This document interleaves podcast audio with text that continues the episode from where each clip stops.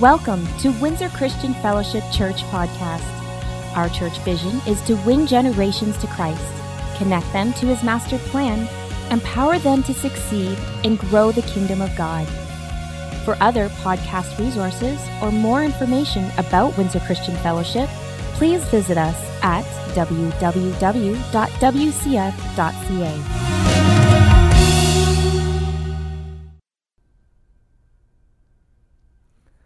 Well, good morning, Windsor Christian Fellowship. I'm so glad that all of you have joined us today.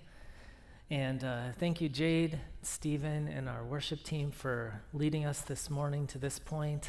And I'm excited today. We're gonna have a we're gonna have a new series that's beginning on on life and death. And I've been I've been thinking a lot the last year about these concepts, and I and I realized that as Christians, we don't always have the right concepts of life from God's perspective. And we don't even view death from God's perspective sometimes because often we get caught up in the cares of this life or the cares of this world, and then we don't come to the same conclusions that God has for all of us. And as we're looking at this, you know, I'm hoping that over the next few weeks we can kind of start framing things from God's point of view, not just from our limited human perspective. And how many know that today in our world, people tend to be very selfish? Has anyone come to that conclusion? There is some selfless people that kind of give of their lives and serve others. But as a rule, humans tend to be very selfish, especially humans that don't know God, because outside of Christ, who his spirit comes in and starts restraining the flesh inside of us, our flesh nature wants to serve itself. And I mean, I don't know how many people have told me, well, I can have that, or I want that, I deserve that. And if I've heard one person say it, I've probably heard 50 people say it. You know, I watch people, they walk away from their marriage covenant because they think they're going to get something better when they walk across the street and find someone else. I deserve that. I deserve better than this. I didn't sign up for this. It's a covenant, people. I watch people walk away from God. Some people even exit life early. They disengage from life and they withdraw, or some even take their own life and depart often there's this pursuit of happiness like it's some magical place that we arrive at. For all you Shield fans, Tahiti is a magical place. But the truth is, happiness is not an external part of our existence. Happiness is a place we come to within when we realize that our Savior went to the cross and sacrificed his life for us. When we realize that God loved us so much that he made a way for us to have no more sin he made a way for us to be free, for us to gain eternal life. That's the place of happiness that we have when we realize, as Julie was sharing a little bit earlier, what are you thankful for today? Thankful people are a lot happier than people that are unthankful, I assure you. Earlier this week, you know, as I was thinking about this, I even was thinking about Jesus doesn't say to rejoice because you have stuff or because life is working out how you think it should. Jesus says, Rejoice. Why? Because your names are written in the Lamb's book of life. If you want to be happy, is your name in the Lamb's book of life? That should make you happy. If you got nothing else to be happy about, be happy that your name is written in God's book of life and you get to spend eternity with Him. I saw a quote earlier, made me laugh. It says, Everyone wants their pastor to preach it straight until he does. But more seriously, have you ever wondered? I think all of us have at some point. Why do people get sick? Why do people die? Why do young people perish tragically? Why is someone with you one moment and then the next they're not? Have your circumstances not fallen in your favor? Did that dream job you thought you had, did it not work out quite like you thought it should? That wife that just suddenly fell sick and passed on to the next life, leaving you, sir, wondering what just happened. The parent who abandoned the family, the stillborn infant lifeless in the devastated mother's arms, the abused, the mistreated, the misunderstood. So much pain. Death is so final sometimes. I mean, think about even, you know, how many parents on this planet have to choose which of their kids they're going to feed because they don't have enough food for all of them. In some places, they'll sell them, and then they become violent rape victims, dying alone in the silence after they've been mistreated. How many people have broken hearts, broken minds, broken bodies? We're often frustrated, angry, irritated. We're mad at the world, we're mad at God, we're mad at ourselves, we're mad at other people. Then we go to the if onlys. You know, when someone dies, we think, oh, if only I did this, or if only this happened, or if only they did that. Or we go to the what ifs. What if God came down and healed him right there? And what if, and what if, and what if, and why, why, why? Why do we wonder why? Don't you want to know? I'm not going to give you the answer to that. I'm closer to the four non blondes. I scream, What's going on? And some of you will catch that later. But death is real, death is final, death is scary, death is horrible. Sometimes we say, God, don't you understand? Where are you in all of this? Why did you let this happen? God, don't you love people? How could you let this happen? God, where's your justice? Why did you allow this to happen? How could this be? Do you ever just shake your head and ask yourself questions? Some of you. We see so much sadness and hatred around us. Many people, even in the faith right now, some of you even watching online, you're discouraged at best. You're losing heart. You're losing hope. Some are depressed. Some are becoming very despondent. But I want to reframe things from God's perspective to the best of my limited human ability. I want to talk to you today in these concepts of life and death, and let's start with breath. How many know there's a difference between your breath and God's breath?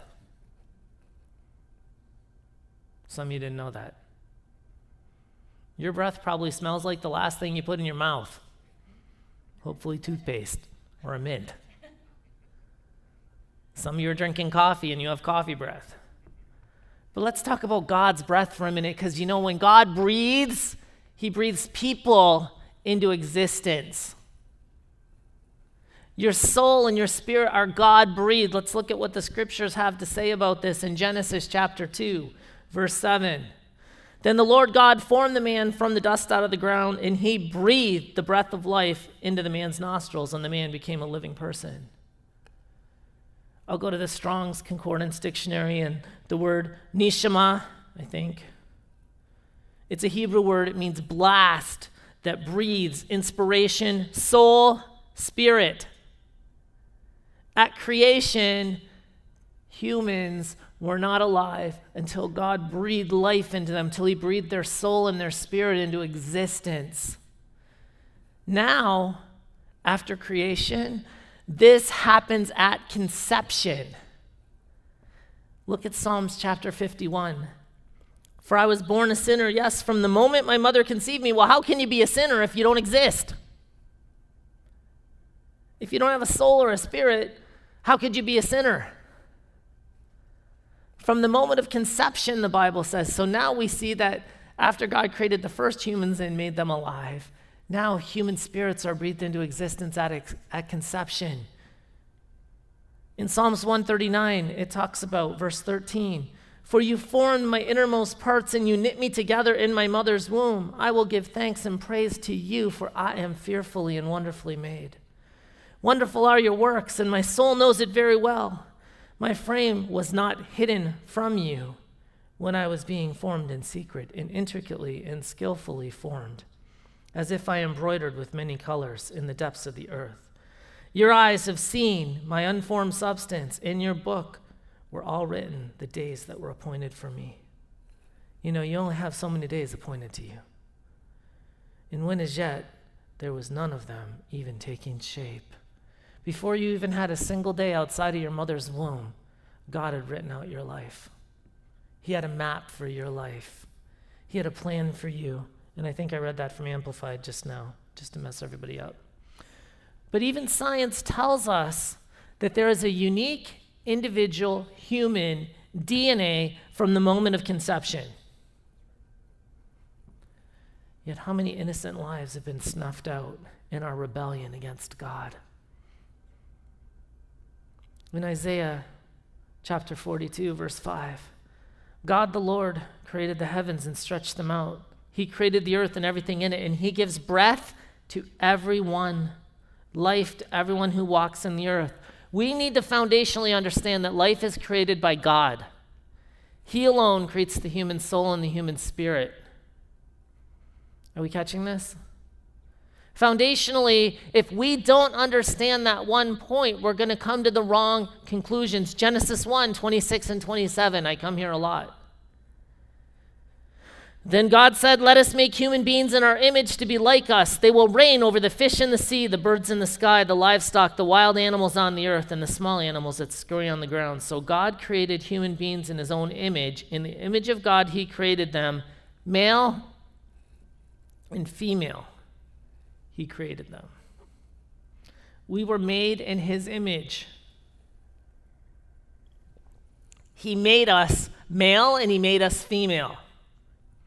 When you don't understand where you come from, when you don't understand your identity, it's going to be affected because if you think that you evolved from monkeys and single cell amoebas, your conclusions about yourself are going to be wrong, and therefore your conclusions about life and death are going to be wrong, and you're not going to ever see things from God's perspective.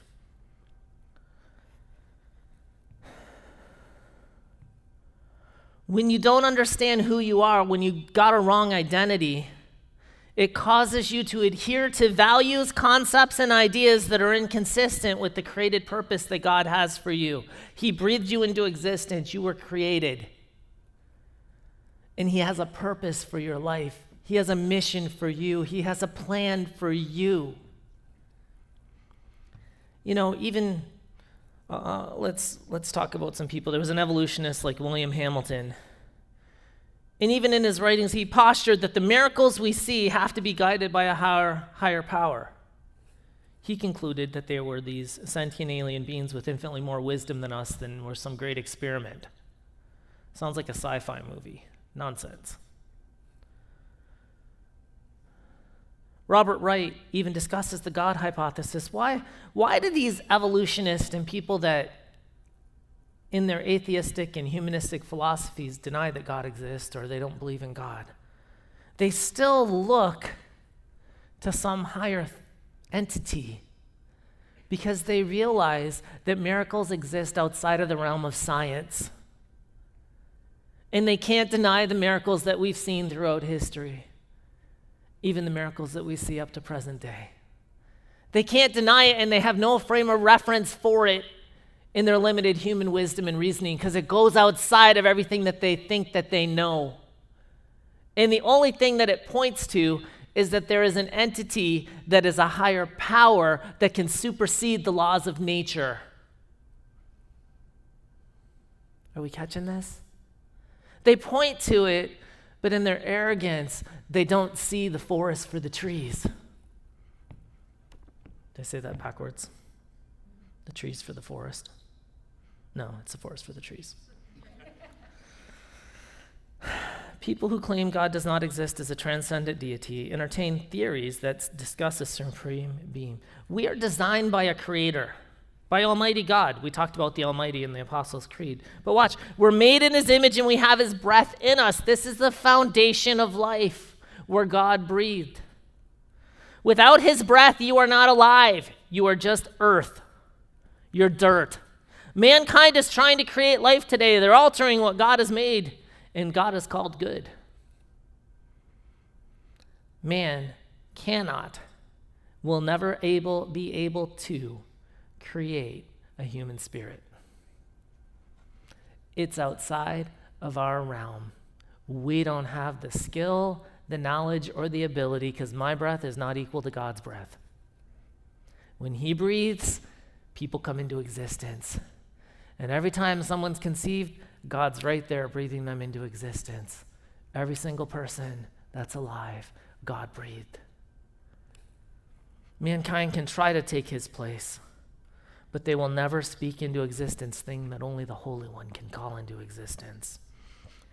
So, the next word I want to look at as I'm going through this right now is another Hebrew word, ruach, which is breath, wind, and spirit. This is another one that ties in closely to this conversation. In Numbers 27 16, Moses said to the Lord, O Lord, you're the God who gives breath to all creatures. All life comes from the Creator.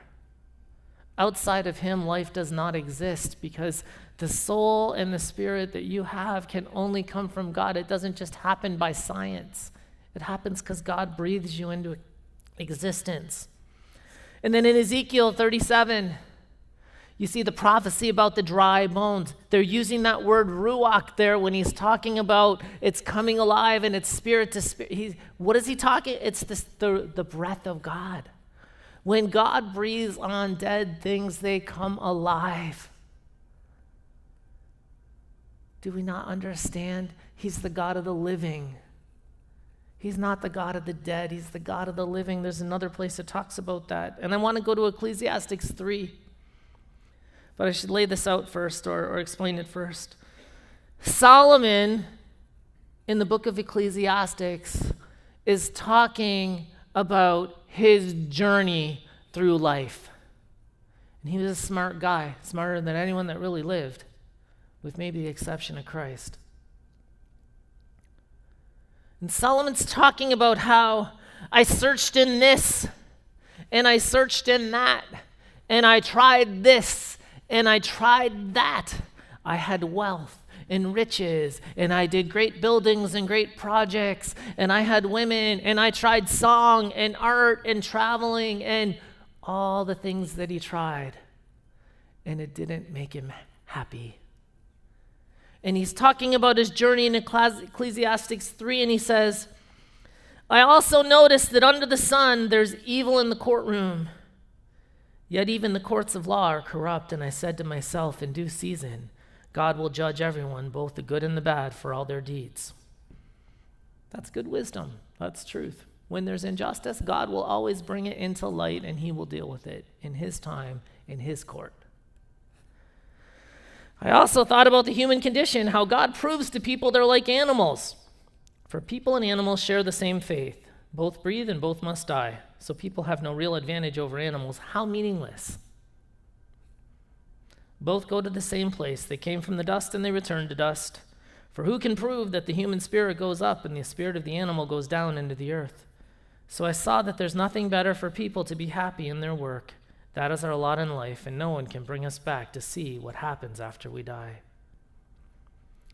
It's funny how a healthy dose of injustice causes you to go to dark places. Combine that with humanistic philosophies, they sound so grand, but they produce nothing of eternal value what you need to understand is he's talking about the breath of life, and he's picking up on the breath of life and how anything alive has breath in it from God. But at the end of the journey, that breath goes back to him, and then your body goes back to the dirt. But if you don't understand the purpose of life and the purpose of the breath and the fact that we're eternal beings, that this earth suit is just a temporary part of the journey, if you don't understand that, then you're never going to get to where Solomon did in Ecclesiastes 12, 13, and 14. And he starts summing it up.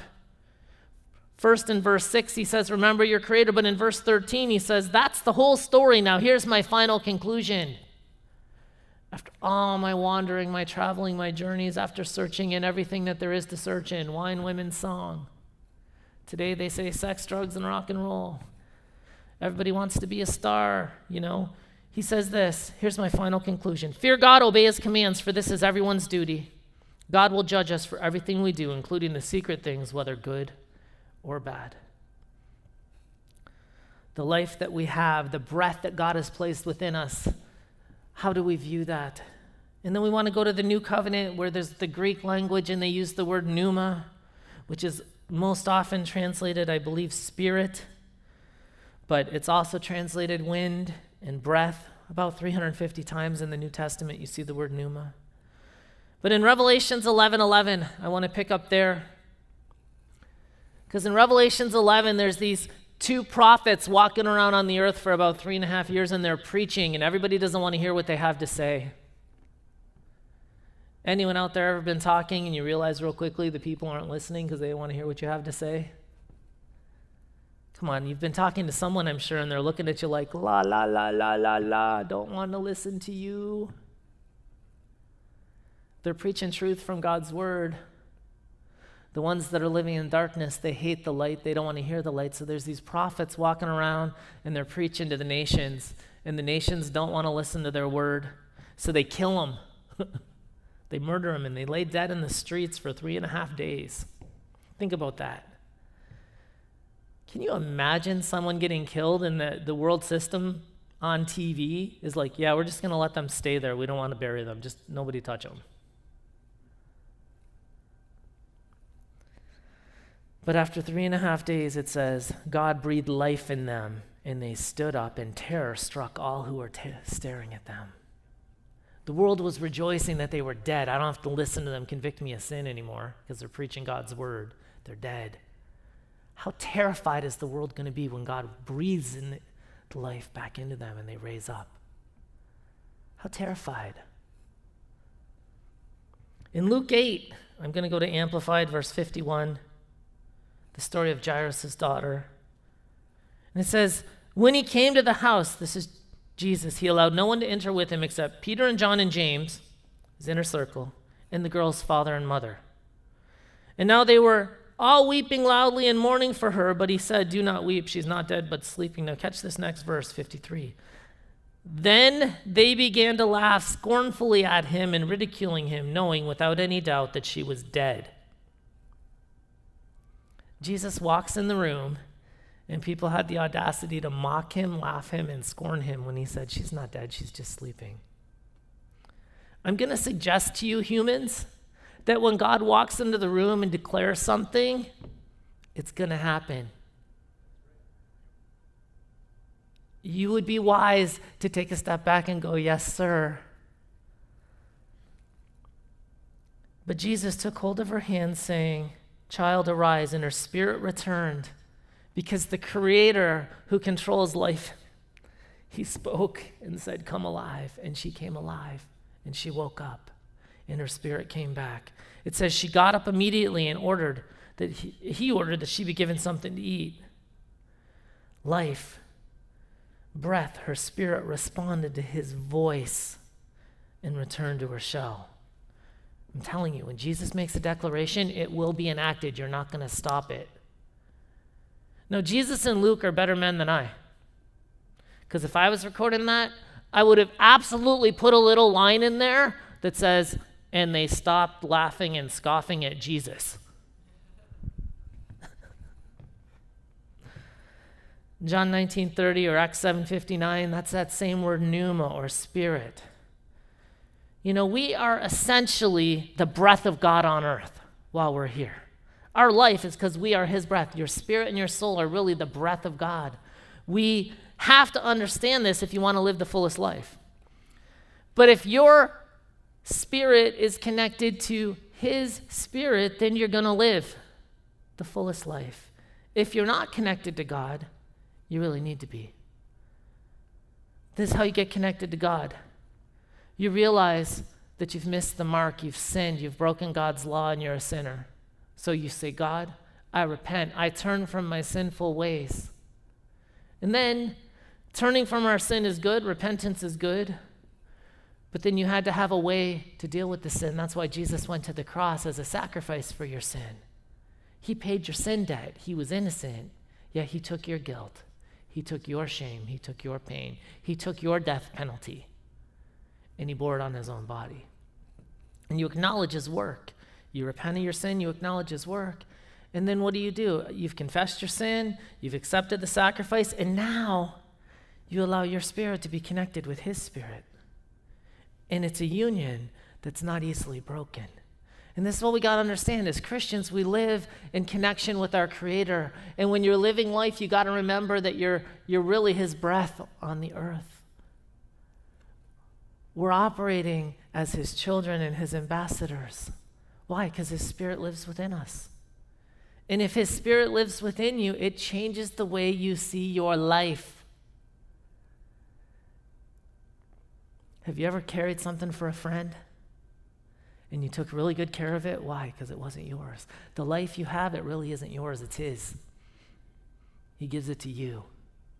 He entrusts it into your care and keeping. And how are you going to steward the life that He's given you? I want to go to John 6 for those of you that are at home if you want to prepare your elements.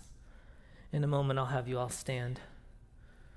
But in verse 53, it says So Jesus said again, I tell you the truth, unless you eat the flesh of the Son of Man and drink his blood, you cannot have eternal life within you. But anyone who eats my flesh and drinks my blood, has eternal life. And I will raise that person at the last day, for my flesh is true food, and my blood is true drink. Anyone who eats my flesh and drinks my blood remains in me, and I in him. I live because of the living Father who sent me, and in the same way, anyone who feeds on me will live because of me. I am the true bread. They came down from heaven, and anyone who eats this bread will not die, as your ancestors did even though they ate manna, but will live forever. In a minute, I'm going to go to verse 63. But I want to explain this concept before we go to partake of the cup together. In the Roman Catholic Church and the Orthodox churches, they believe in transubstantiation, where literally, when you take this bread and this juice, it turns into the literal blood and body of Christ. And they take that passage here very literally in verse 53 to 58 that I just read. The Lutherans believe in a, a variation of that called consubstantiation, but most of evangelical Christianity, where we sit today, it has a lot to do with understanding this passage and the symbolic nature of what Jesus has instituted here. You know, if you go back to the beginning of John chapter 6, what do you see Jesus doing? He's feeding who? The 5,000, right? And then he's talking about bringing the bread of life. And he's contrasting the physical, spiritual nature of food, saying, hey, there's more to this life than just physical sustenance. You need to feed your spirit as well. And then he's saying, I am the one that's going to feed your spirit. And he established some metaphoric or some symbolic language throughout the entire chapter here of John, chapter 6. So then, when he gets to the end in verse 63, he brings it all home between the natural, spiritual, and he says in verse 63 the Spirit alone gives eternal life. Human effort accomplishes nothing, and the very words I have spoken to you are spirit and life. He completes the picture that he's giving us. Stand with me wherever you're at. But as Jesus has completed the picture, we understand that this represents Him. It doesn't literally transfer into something magically. No magic here, just faith. But He says that we're to A, discern His body, B, partake of it, and C, we do it in remembrance of Him. In remembrance of what? Of His death, burial, and sacrifice, His resurrection. His body was broken. I always break the bread, just like Jesus broke the bread. Why? His body was broken. Why do we do that? We do it to remember. When we come together as the body of Christ to partake of the Lord's Supper, what do we do? It's a remembrance, it's a celebration of the covenant that He made with us on the cross. So, to recap before we partake, God has breathed you into existence. In fact, all of your higher reasoning and thought is not due to natural chance. It's because God has created you with a purpose. He gave you your soul, your mind, your emotions. He gave you your spirit. He breathed that into existence. You are His breath. And one day that breath leaves this earth suit and goes back to Him. We'll talk about death in some of the future weeks. Today we're talking about breath. Father, I thank you that you sent the Son to earth. I thank you for the very life and existence that each of us has. Even the people that don't acknowledge you. Lord, at best, they're stewards of the gifts that you have placed inside of their life and stewards of this breath that you've given them. And some spend it for your glory and for your purposes. and others are selfish and spend it for themselves. But all of us are going to stand before you. So, Father, in our hearts and our minds right now, we look to you. We ask you to purify us. We ask you to help us to live the best life possible for you in connection with you. Lord, if there's any sickness in anybody, I speak the life of Jesus over it. The breath of God is released over us right now. And where His Spirit is, sickness and disease have to leave. In the name of Jesus. So, Father, I thank you that you mend the broken hearts and the broken places and the emotions. Lord, all of the pain, we lay it down at your feet today. And we say, heal us, cleanse us, wash us, breathe on us, and let your life flow forth now in Jesus' name.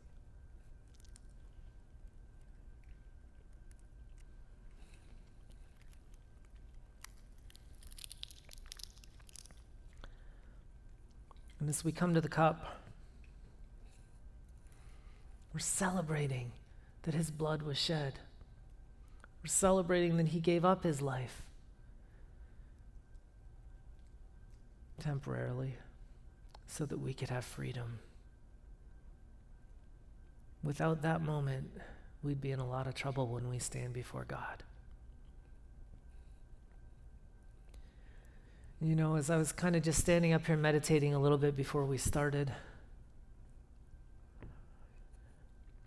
there's some of you right now that the Spirit of God is nudging you to face in the correct direction. You're not facing the right way. And things are about to begin escalating in your life very rapidly. And if you're facing the wrong direction, you're going to end up in the wrong spot. You're going to miss it by a long shot. And the Spirit of God is encouraging people right now. There's more than one or two. Make sure you are aligned with the direction that God has for your life. In the valley of decision, make sure that you're seeking direction and guidance and wisdom from the Creator. There's multiple men right now in the valley of decision. There's some women in the valley of decision. You need to look to the Creator right now. Because when the escalation takes place and everything speeds up, some of you will land right where you're supposed to, but if you're off just a little, you're going to be off by a lot.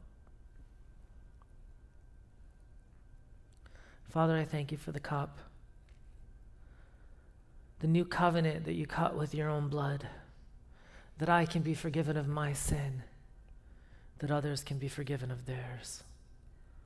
Lord, we seek you right now with all of our heart.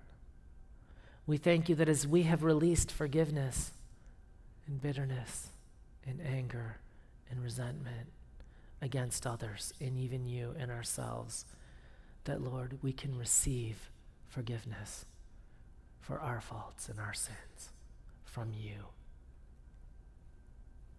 So, Lord, as you have released your supernatural pardon over our lives, and you have declared good things.